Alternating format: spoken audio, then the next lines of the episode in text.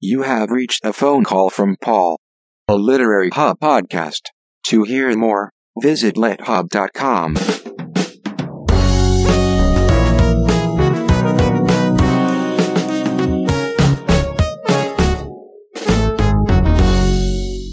Paul Holdengräber's conversation with Rebecca Solnit.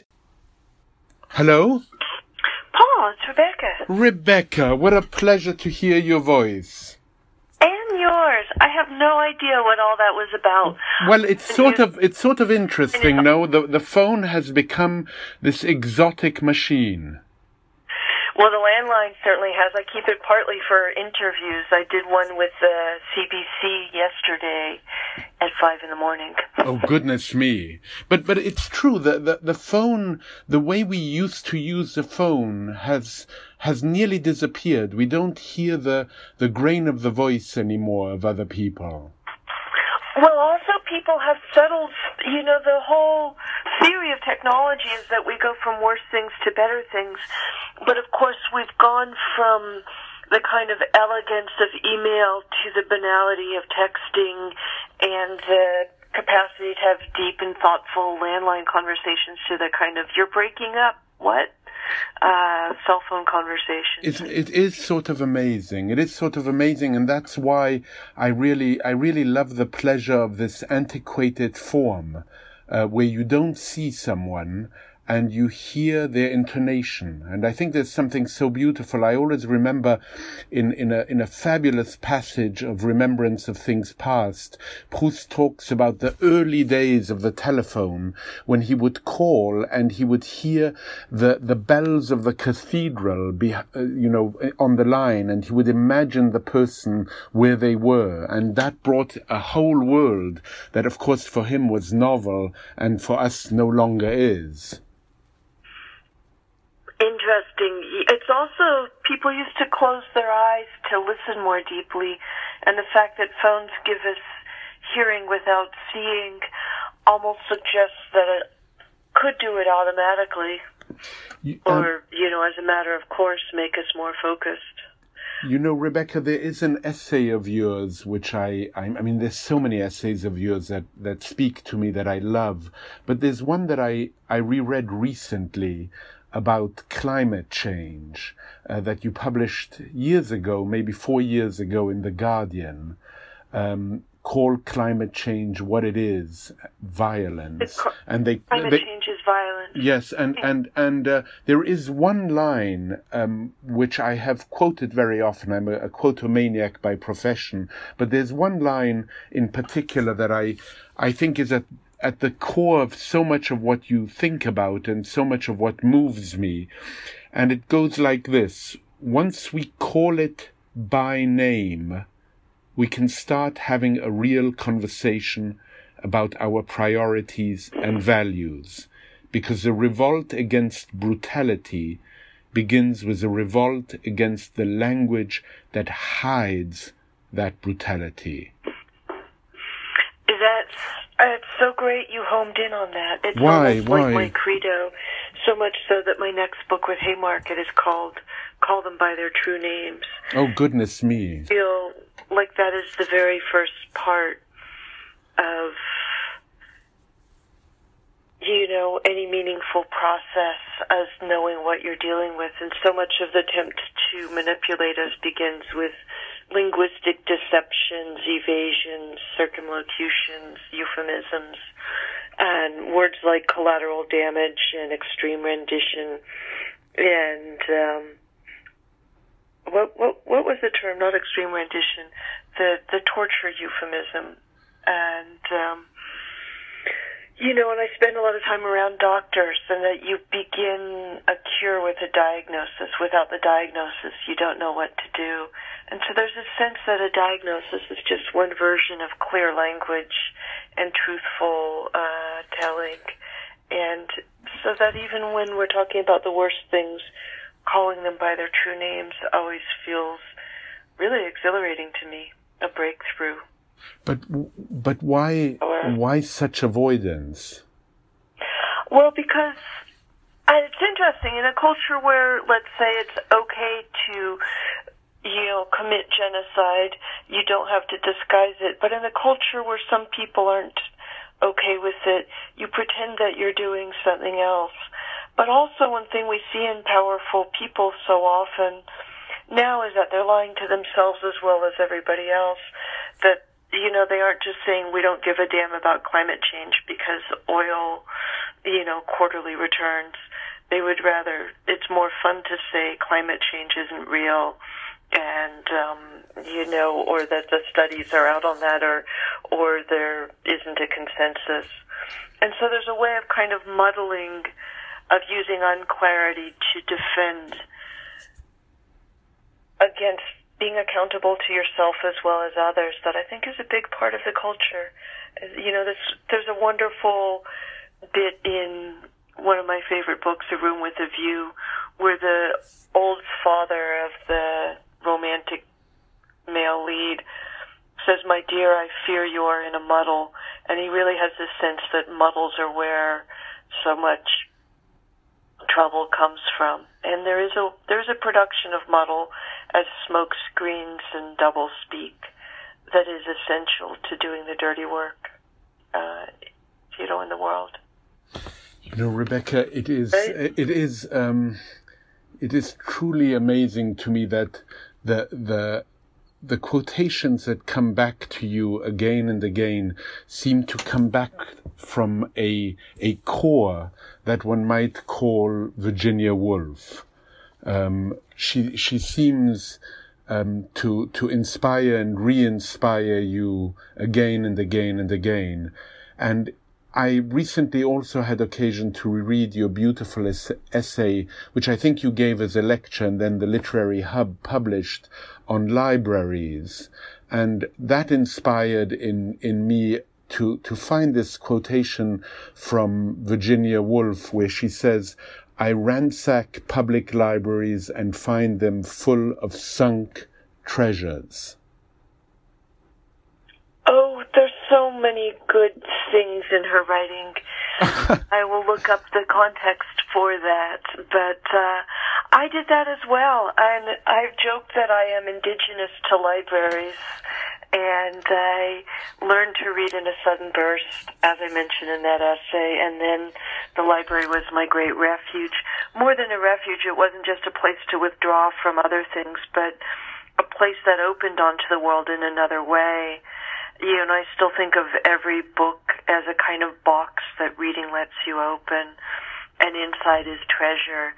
And just that sense when I first learned to read has never really left me, of, you know, the kind of almost infinite treasure of a room full, a library full of books, and uh, the inexhaustibility of it, the sense of the innumerable directions you can go in. And Borges has his wonderful infinite libraries in his essays. But even a, a great library, or even a good library, is essentially infinite in that you'll never exhaust it. You can never go all the way through what's there. So, you know, the last conversation I had, Rebecca, just two days ago, was with Susan Orlean, and she is about to to publish this fall um a, be- a really beautiful book, which I think you will enjoy, called The Library Book. And she has a line at the very end of of of this this long, one might say, essay and love letter to libraries, where she says, "A library is a good place to soften solitude. A library is a whispering post." And um she made me think of you, and she made me think of Alberto Manguel, and she made me feel think of all of those people for whom a library is a place where you, you're alone in the presence of others.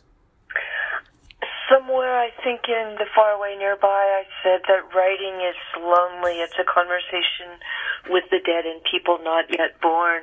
And there is that kind of wonderful sense of suspension of your race, of your gender, of your reading, uh, you know, the, through the lives of others, of people long dead you're in conversation with, if you're writing, you know, if you're in conversation with them by reading them, of people perhaps not yet born, if you're writing, who may read you, and um, people far away, people profoundly different than you, the sense of being nobody in a sense, because you're suspended from your own life, a state Virginia Woolf writes about so beautifully, and being anyone because you can be, oh, Sinbad the Sailor, or, you know, Geronimo, or Joan of Arc, or, you know, any number of other people.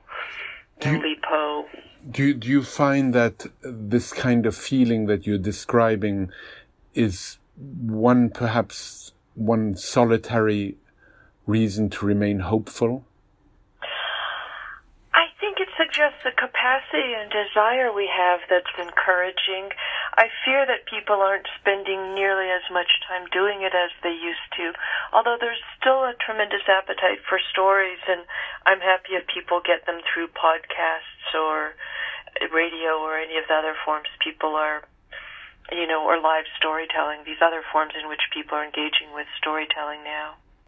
Tell me, um, as we started this conversation, it, this conversation also is a, a desire to give people an appetite to read, an appetite to discover, an appetite to be alone precisely in the presence of, of minds who think. You mentioned this future book of yours, and I'd like to know something about it. I love its title. Thank you. It's a collection of political essays that I've written over the last couple years, and then I went back a little uh, to put in that one about climate change because it's so central to this idea of calling things by their true names, of that the tremendous power there is in precise language, accurate language, and how much particularly it's a weapon against fake news and lies and dissembling and euphemism and things which have been so much part of the political destruction in this country the last, well, when did Bush become president? eighteen years ago? Which Bush? It didn't exist before. You know, because of course the Bush regime was where we got, um, you know, the euphemisms for torture and civilian killings and things like that, before we got the extraordinary uncontrollable mendacity of Donald Trump. But, um, so it's, you know, and it's interesting because it's as much about, there's a tendency of us to, this culture to treat politics as though it's this very objective, impersonal thing out there in the world. But it's also very much about, you know, it's emotions and desires drive it, and it's an ess- it's a book with a number of essays about political emotions, about cynicism, the right-wing ideology of isolation, about the merits of preaching to the choir, and um, how does one get out of that? Out of pre- preaching to the choir? Yeah. You know, my argument, and this was a Harper's column not long ago, is that it's always talked about as a bad thing, but why would you come to church if there was no preaching? And the choir sings back to the preacher. Everyone has a conversation on the steps that if you look at the metaphor, yeah, yeah, it suggests that you're talking to people who don't need to be convinced, and that therefore all of our conversation should be evangelical missionary conversions of the heathens and barbarians. But that assumes that the people we need to engage are the people who don't agree with us. And there's two problems there, one of which is that in most cases we're not going to convert them. And in most cases, the work that needs to be done to make the world we want isn't going to come from the people who currently don't believe in climate change or same-sex marriage rights or reproductive rights. It's the change... the The power will come from getting people who believe those things more passionately engaged, clearer, deeper um, in their involvement and understanding. And it also, preaching to the choir is a phrase that denies the pure joy of conversation and that it's one of the great things to do in life. If it suggests that conversation, you know, that talking is only this instrumental thing we do to get very tangible things, I, you know, essentially we're all salesmen. I'm only talking to you because I want to get you to do something that you don't want to do yet. That's kind of the antithesis of preaching to the choir. And that conversation is encouragement and support and celebration and, you know, philosophical inquiry, inquiry and, you know, what life is for are all things that the dismissiveness of preaching to the choir doesn't acknowledge. But it is very true, for example, to go back to climate change, that all those, I used to, to hear people kind of clucking over all those polls about how many people didn't believe in climate change, as though if one hundred percent of Americans agreed that climate change was real, that's where we needed to be. And it's absolutely not. You know, we don't need everybody on board. We need, you know, a passionately engaged minority of people on board, and they'll lead everyone else to where we need to go. You know, that regime change, according to the work done by my friend, the political scientist Erica Chenoweth, really only takes about three point five percent of the population. You know, the majority of people believe in climate change. If we got ten percent of Americans passionately engaged in getting us to where we need to be in response to it, that's, you know, that's what we need, not one hundred percent belief. The the twenty percent of people or thirty percent who don't believe it can go, I don't know, worship their S U Vs and smokestacks and coal mines, and, you know, and they don't necessarily prevail. And, you know, the, the, the words that, that strike me so powerfully in what you just said is passionately engaged.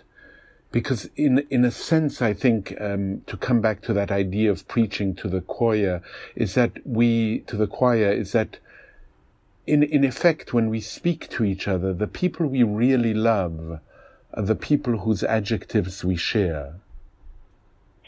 Oh, how interesting. I hadn't thought of it as ad- adjectives, frameworks, stories, priorities.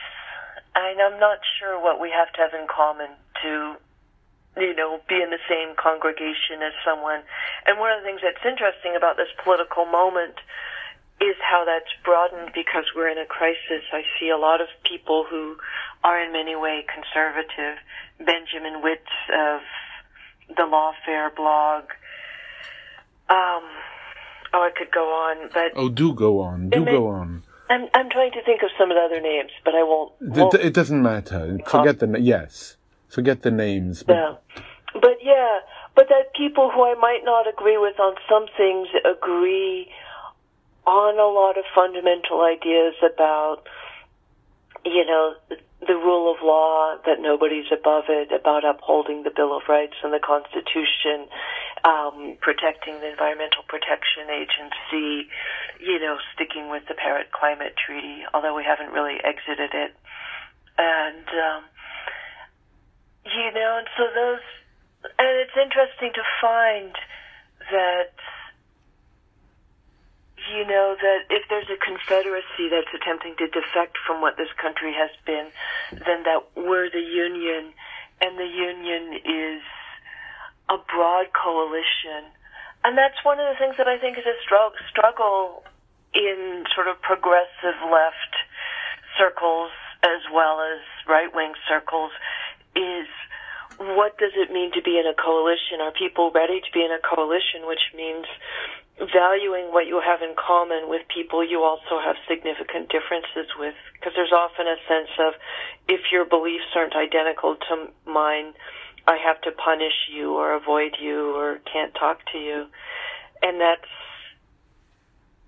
a both scary and ridiculous proposition in a country of three hundred million with the tremendous diversity of opinion as well as ethnicity and religion and everything else, you know, and the geographical cultures, and being able to talk to people who aren't like you, I think is a fundamental skill. You know, I'm all for those great conversations with the choir, but you should be able to talk to other people as well.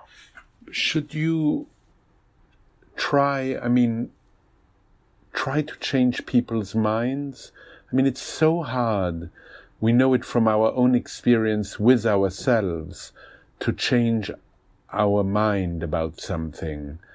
And yet, if you don't, you, you, you simply do not evolve. You need to change your mind. Experience must in some form or fashion make you understand that things could and maybe should be different. And when we speak to one another, that should be something that we we attempt to do through argumentation, through passion, through belief, through the idea that there is such a thing as a dignity to life and to people.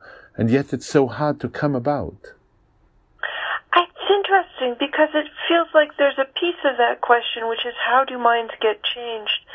And one of the things that we know is that it's not through the fun business of chastising people for being horrible and evil and wrong. Right. right.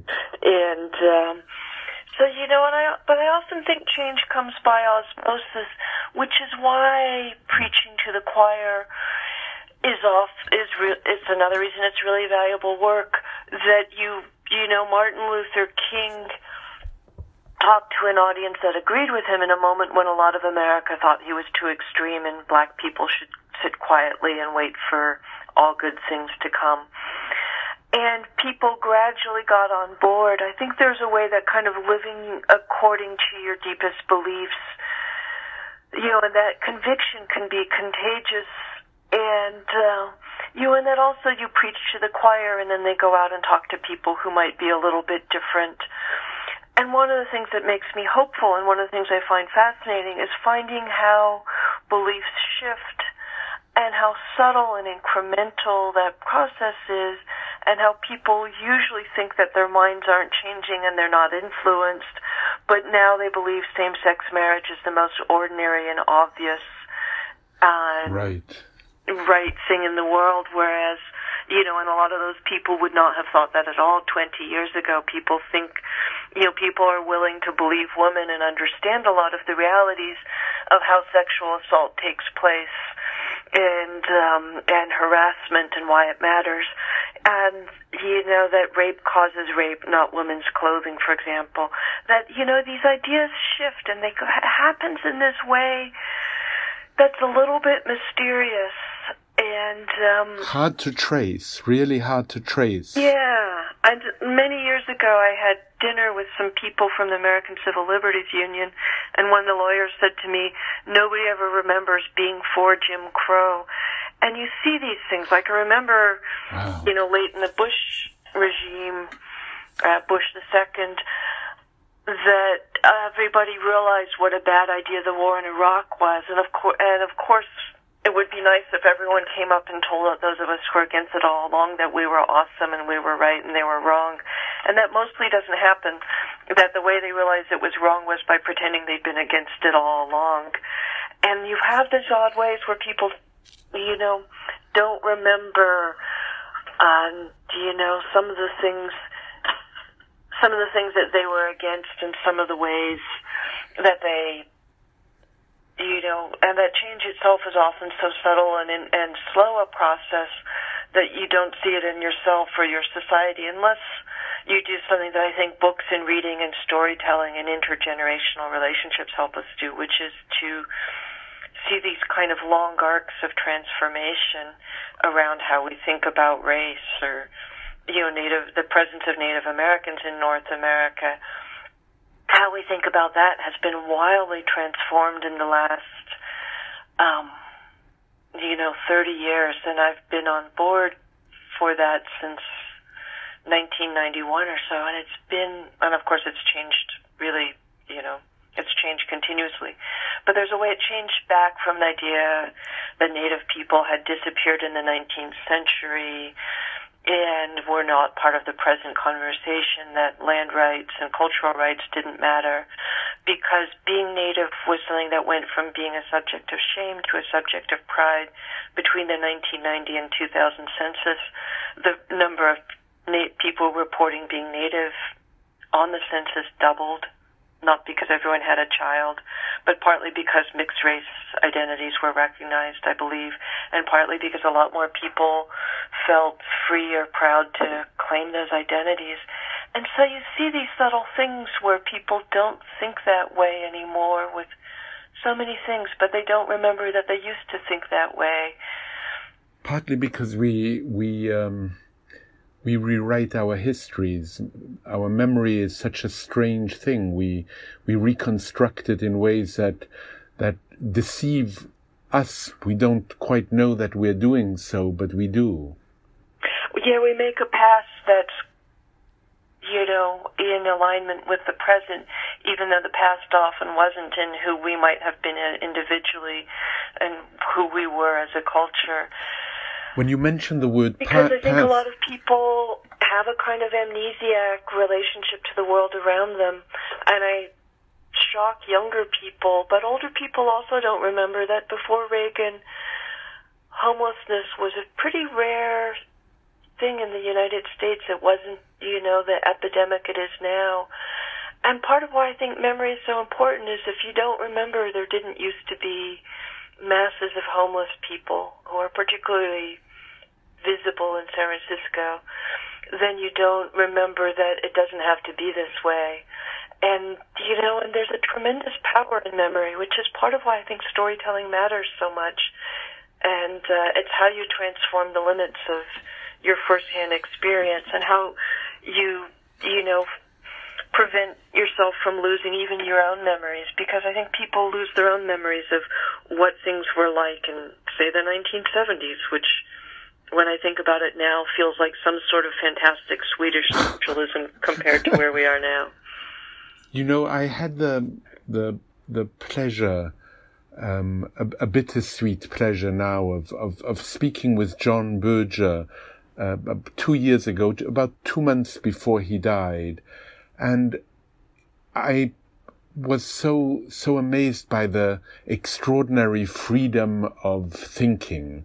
And I was wondering, though I never was able to ask him, how much of it came to him from not having been forced into a certain school, or even not having gone to all the schools people feel they need to go to in order to think.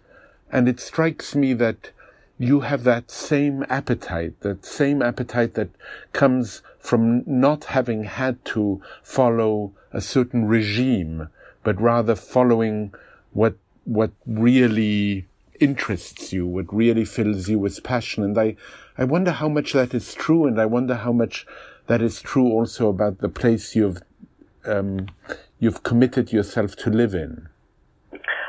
Well, first of all, I love John Berger and his work so much, so I love being connected to him by your question. Oh, good. I love him too. And, and you know, after seven minutes of speaking with him, he wanted to go. And the only way I kept him on the line, Rebecca, was by reading poetry to him. And, and, and, and, and well, he, that sounds like a completely wonderful encounter. And, and, he, and he kept yeah. saying, when I read him a poem, he would just, he would, his response would be, wonderful, wonderful, wonderful. And then I kept going. But anyway, let me answer, let me let you answer the question. I would just add, we corresponded, and I had always meant to go visit him, and I waited too long, and I'm sad about that. So I envy you having spoken to him. But I would say, you know, when I've written about it, I didn't go to high school, and I feel like that was one of the great strategic victories of my life. In the nineteen seventies, everything was very nebulous and wide open, and I just managed by going to an alternative junior high school through tenth grade. That was a very kind place compared to the junior the junior high school I'd gone to for seventh and eighth grade, and um, then taking the G E D test and starting college at sixteen to avoid high school altogether. And I remember taking the G E D, which is supposed to test you on everything you are supposed to know when you graduate from college, and thinking, like, I've basically goofed off for two years. I'm fifteen, and I'm apparently able to acquire all the knowledge you need to get out of high school. What are you doing for those three or four years? And feel, and I've always felt since, you know, that a lot of what people learn to do is conform and obey a set of instructions about hierarchy, who's valuable, um, you know, and that it's really destructive of the people who succeed in that system as well as the ones who fail, you know. And um, I know you didn't grow up in this country. I'm not sure I grew up. I'm still trying. Uh, well, that that too. That you know, there's the tra- you know, there's the people who feel damaged by having been unpopular in high school, but there's a different kind of tragedy of people who were so popular in high school, you know, the homecoming queens and football captains and things, who feel as though they arrived at the end of the journey without ever having set out for it, who feel that now they can rest on the laurels that aren't the laurels that will matter for, you know, the next sixty or seventy years of their life after high school. I do. And um, that it's a very destructive system of values. And you look at schools in other countries, and they don't have proms and homecoming queens and team spirit and, you know, this kind of elaborate sports culture that is very heteronormative as well as hierarchical. I want to ask also you... Also creates monsters out of the boys who are allowed to get away with bullying and sexual assault and stuff because they're good at sports. I want to ask you about California and maybe even something about Ivan Illich, but you were mentioning my own upbringing. I grew up in part uh, many different countries in Europe, but one of the countries where I lived was Belgium. And in the mid-seventies, they introduced something they called le test américain, the American test. And you know what that was, Rebecca? That was m- a m- multiple choice. Multiple choice was called in Belgium in the mid-seventies, le test américain. And I was terrible at it because I always felt ambivalent. I always felt if you look at it from this perspective, that would be the answer. But if you look at it from that perspective, this would be the answer. And of course, that didn't bode well for school. And I know now that that teaching has become so much that, so much about getting the supposed right answer to a question, which really means a right answer to a question if you look at it only from one vantage point, which is exactly the contrary of what literature teaches us to do, or for that matter, really what a full life teaches us to think about and do. When I was young, in the eighties, I read a wonderful report on why we should teach art in schools, and one of the arguments was that there is no right answer in art. There, you know, there's there might be good ways to do things, but there's no simple one one right answer. You know, two plus two might be four, but the way that a bird flies can be represented innumerable ways. Did you know, did you know Ivan Illich? I have friends who did, but I did not. Because I only think of his incredible book called The Schooling School, and which seemed to me at the, the heart of, of many, many of the questions and, and comments we're making here. But I wonder also in, in your, uh, escape from, from high school, how much also California and your interest in California has had to do with the way you think. You know, one of the things about being deinstitutionalized, because not only did I not go to high school, but I did sort of sprint through college and then get a journalism degree that was training to, you know, be a writer in the practical sense and not becoming an academic, was the freedom to be synthetic, to move through what's considered many fields. In fact, in Wanderlust early on, I said that if fields of study can be considered real fields, and the history of walking trespasses through many of them on its trajectory. And my life has been kind of like that. Uh, not, and there's a and there's a curious thing in academia: the idea that authority is demonstrated by specialization, and that that you have to sort of stay with color within the lines and stick within the lines of your um, discipline, which I know a lot of people feel fretful about. But California, you know, wasn't inherently an interest of mine. It just is where my father was born and where I grew up and have lived most of my life.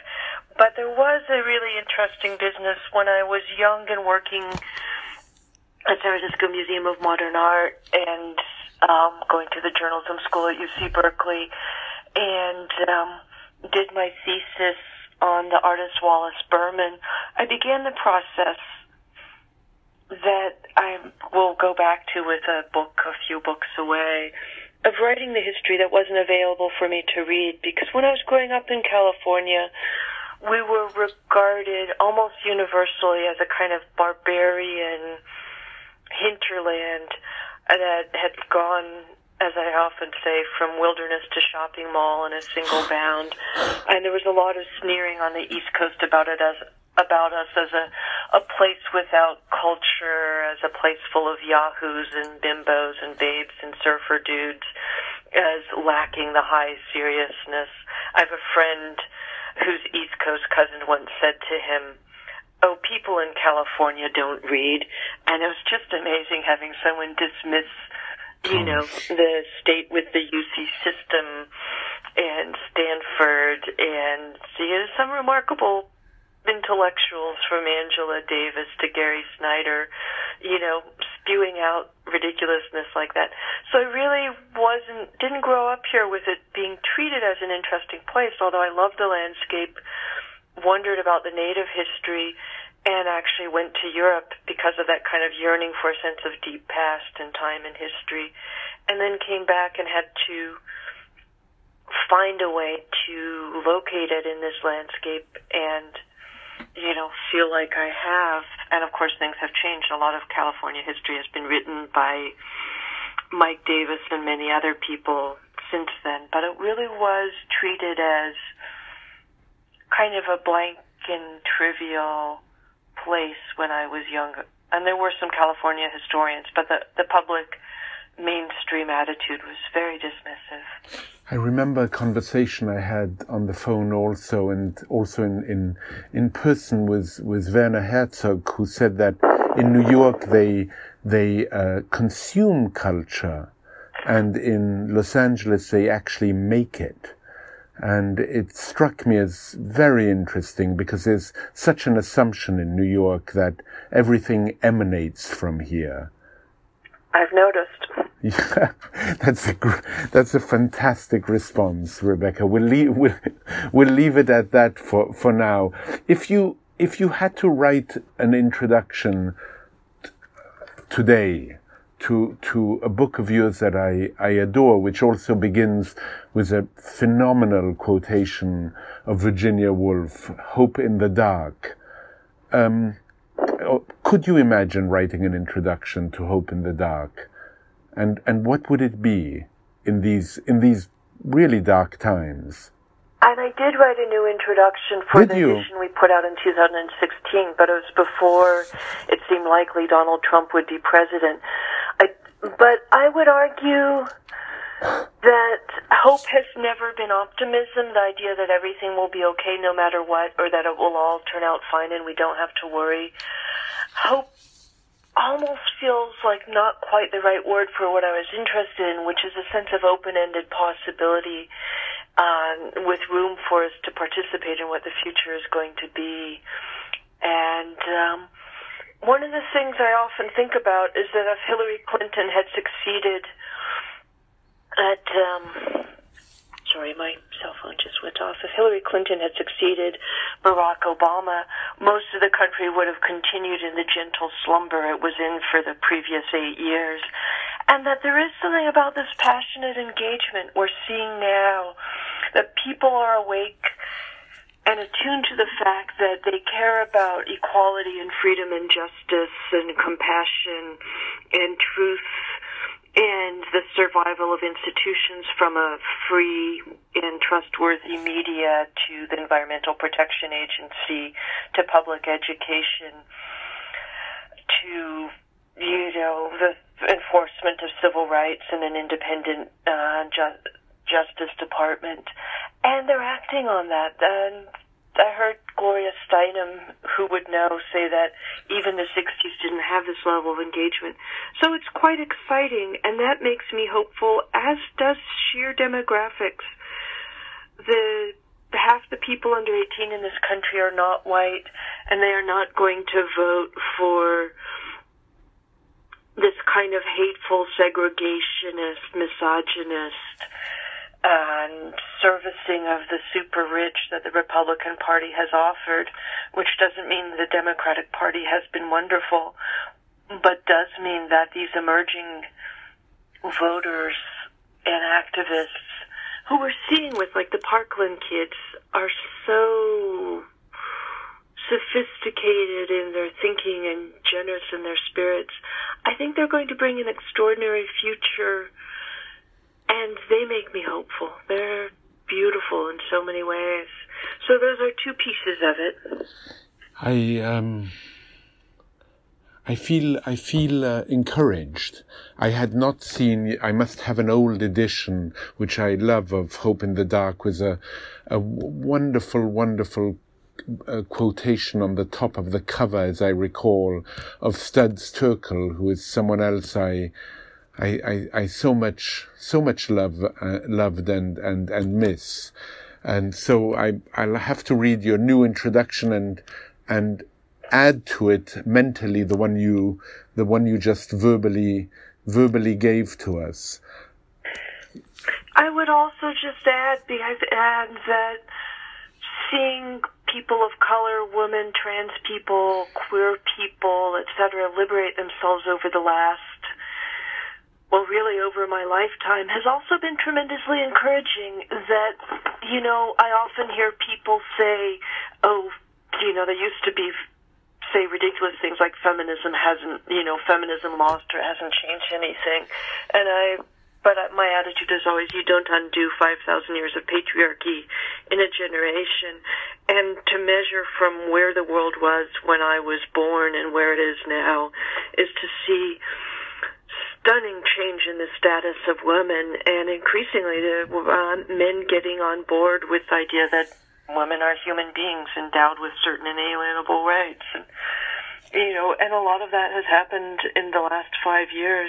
It's been an extraordinary feminist moment, you know, as we speak on the day after Bill Cosby was found guilty. Incredible, um, yeah. After getting away with crimes against women for more than half a century, something changed.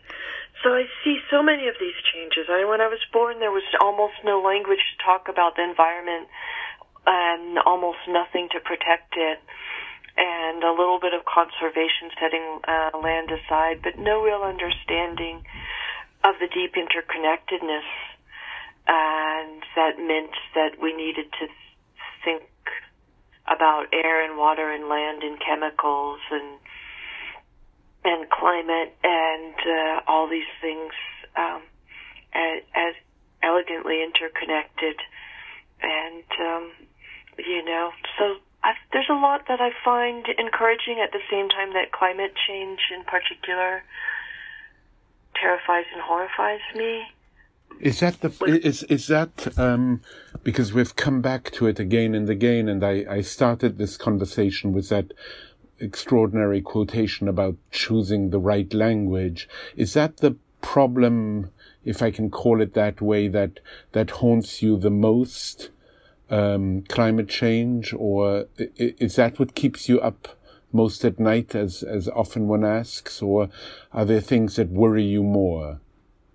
Well, emotionally, I'm very responsive to misogyny and violence against women, right, because it's personal for me, and I've written about it a lot. You, you wrote... I seem to have a role in the conversation, but cli- intellectually, climate change clearly affects all living things and the conditions in which they live for all future time, or at least the next, you know, hundred millennia.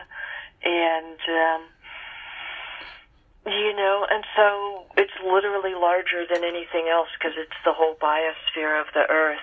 And it does worry me more than anything else. Everything, almost everything else, it's like if we don't get it right now, maybe we can get it right later. And with climate, it's if we don't respond adequately to it now, the runaway changes and the damage they wreak, um, you know, will will be, already is in many ways, irreversible. And hope for me isn't pretending that climate change does didn't exist or that we can push it back into non-existence, but it's the difference between the best and worst case scenarios. And there, part of what's encouraging is that so many new technologies, or rather two new technologies have arisen and some subsidiaries. In two thousand, we really didn't know how to produce non-fossil fuel energy. We really thought that there was no alternative to fossil fuel. Wind wind and solar were primitive, expensive, and weren't really seen as adequate to the situation. And one of the great unsung heroes, you know, how of our time, many of the unsung heroes of our time are the engineers around the world who've produced wind and solar that is now cheaper in many places, including wind in Iowa, you know, solar in Asia, than conventional power. And they continue evolving these new technologies that make it entirely feasible for us to leave fossil fuel behind, which is great because we have to. And the obstacles are not technological, they're only political.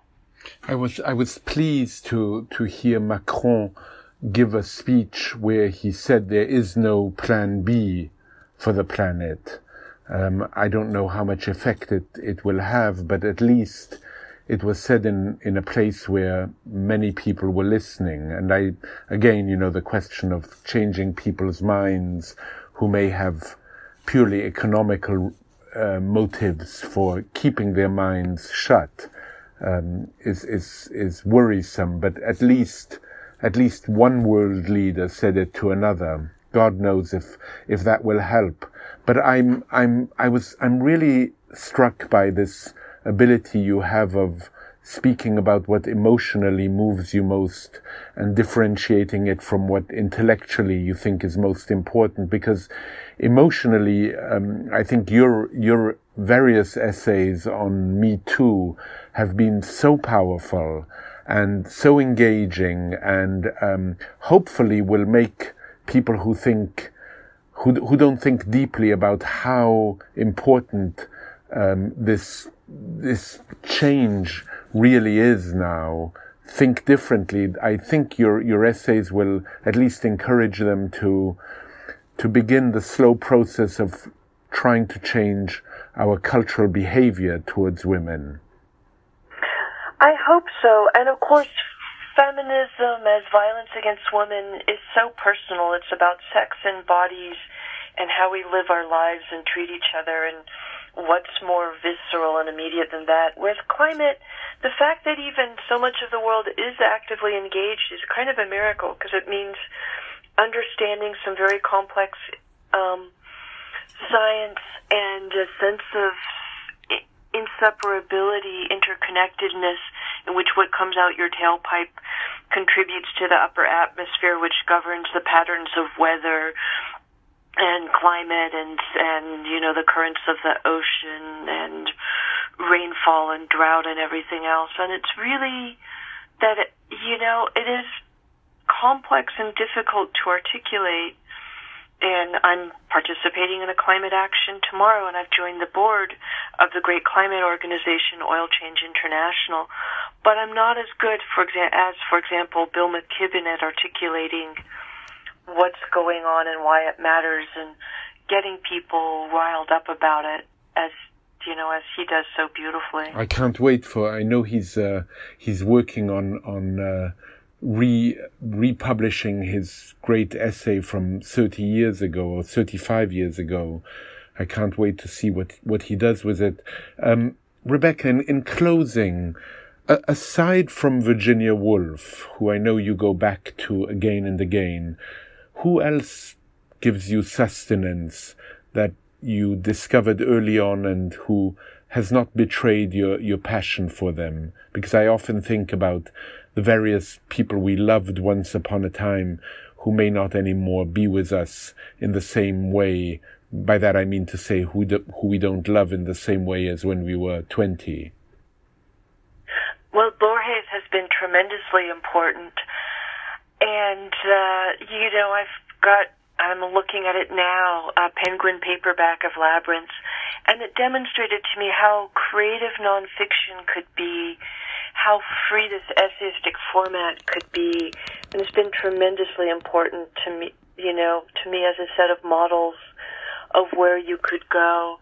Berger, who I read pretty early on, and um, uh, George Orwell also was somebody, you know, I'm not done with. I started with early James Baldwin, uh, Barry Lopez, and, um, oh, what is his name? Desert Solitaire, Ed Abbey, are people who really kind of opened up what writing about place could mean uh, to me. And, you know, it's interesting how early early should be.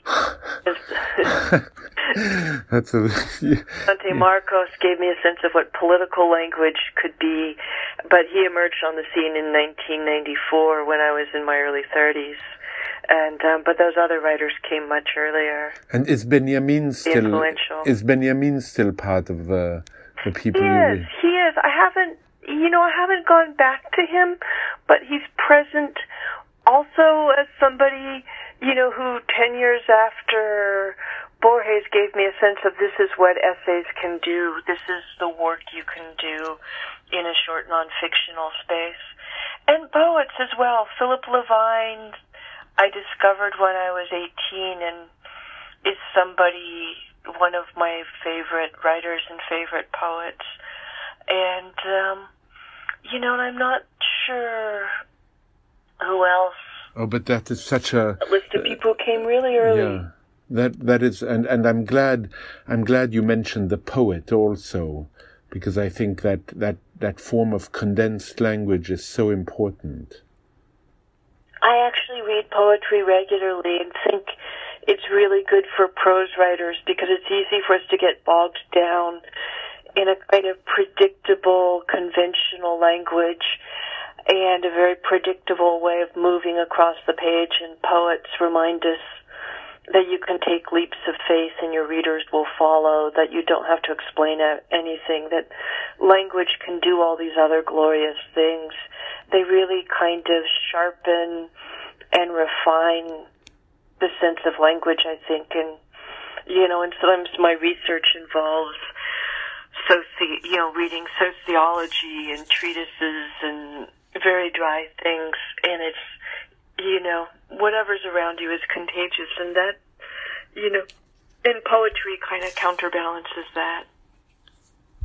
Rebecca, what a what a what a wonderful uh, place to to say goodbye to you for now, and to say what a what a joy it is, what a pleasure it is to to speak with you, and I I really thank you for taking my call. My pleasure. Thank you, Paul. I um, hope to see you before long. I, I hope so, too. Let's stay in touch and be well and continue the fight. Great. Bye-bye. Well-